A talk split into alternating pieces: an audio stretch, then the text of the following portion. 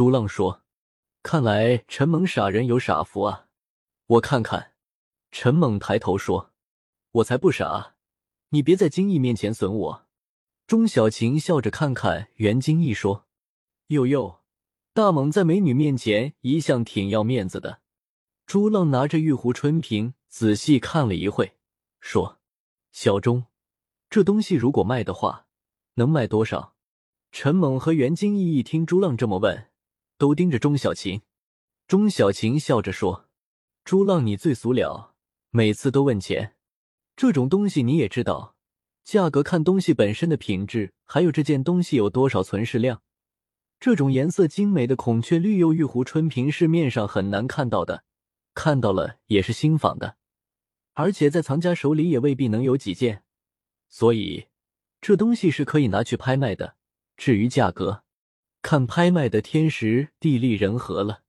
朱浪说：“讲重点，底价。”钟小琴说：“如果是有人和我买，不低于六十万，我不卖。”袁金义听了吃惊的吐吐舌头。陈梦说：“不会吧？”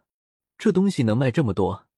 朱浪说：“卖给老薛这种呢。”钟小琴说：“给老薛这种行家，最低五十万没问题。”朱浪和陈猛对视一眼，陈猛说：“这是不是太亏待老陈了？”朱浪点头说：“以后对老陈好点，他卖不掉的卖得掉的，我们能收就收吧。”钟小琴点点头说：“这一行就是这样。”有的东西他能卖一万，你能卖二十万。如果没碰到你们打闷包，陈阿虎可能最多一万就把一箱东西卖了，所以不存在亏待不亏待。如果箱子里没有这个瓶子，两万是贵的。陈梦说：“没想到老陈居然有这么一件好东西，我本来是想帮他解决一箱子，让他痛快一次。”钟小琴说：“你们去配一个盒子，先放着。”这种东西随时都能出手的。陈猛又把最后几件东西拿出来看过，都没有太大的价值。陈猛说：“这些我都先拿回去吧，以后如果我开店了，自己放店里卖。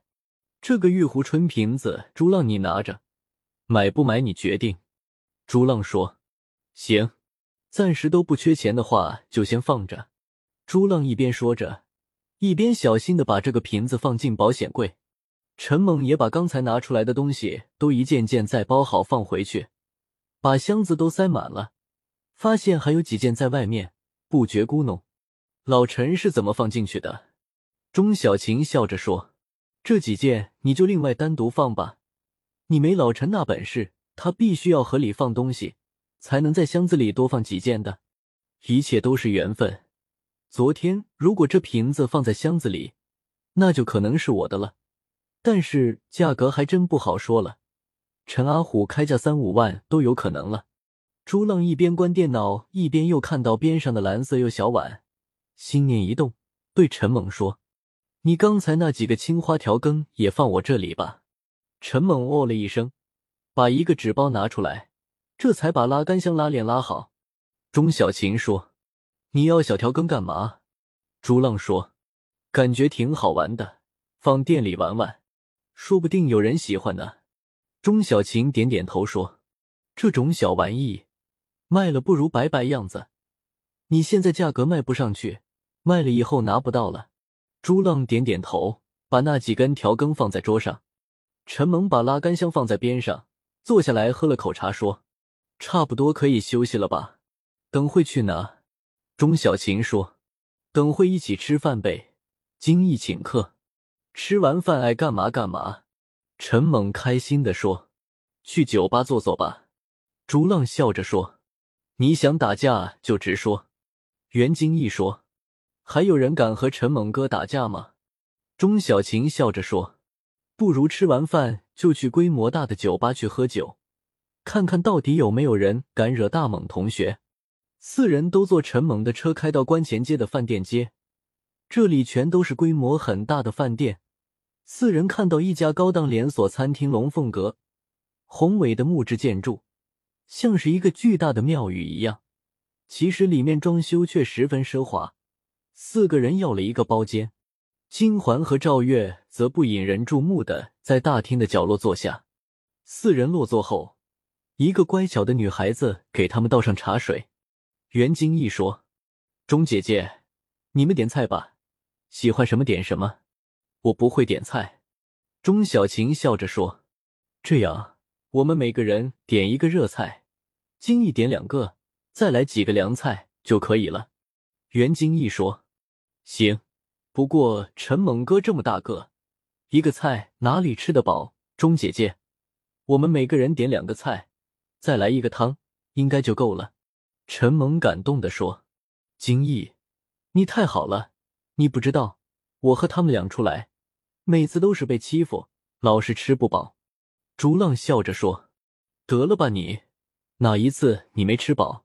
你说说，别在金毅面前装可怜。”四个人点了菜，一边喝茶一边聊天。很快菜就上桌，四个人对这家饭店菜的味道都很满意，聊天也很投机。一直到快八点才离开龙凤阁，在热闹的关前街上漫步。在来往的人群之中，陈萌比两个美女更要惹人注目，因为她足足比大多数人都高出了一个头，加上虎背熊腰的威猛气势，其他人提前就避开了他。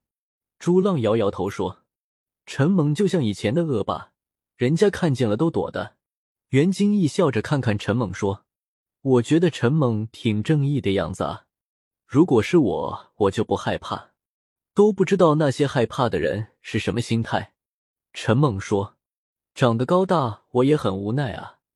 我小学的时候就比初三的朱浪高，朱浪初三的时候才一米六。”我到初一那时候都快一米八了，钟小晴笑着说：“你别刺激朱浪，长得不高也不是他的错。”金环和赵月远远的跟在后面，在人群中一眼就能看到陈猛。赵月说：“老金，我发现有陈猛在，跟踪也方便了许多，也不用担心小姐有什么危险。这家伙的威慑力太强大了。”金环笑着说：“别掉以轻心。”如果有人对小姐不利，也会因为陈猛而更容易确定小姐的位置。赵月点点头说：“也对。”金环说：“袁董当初因为做生意得罪不少人，这些人都有可能制造一些不利于小姐的事，我们一点马虎都不能有。”不知不觉，四个人走到酒吧林立的四十九街，霓虹店招乱闪，看上去非常热闹。各种人都有出没。陈猛说：“一来这里就兴奋了，我在这里打过好多架，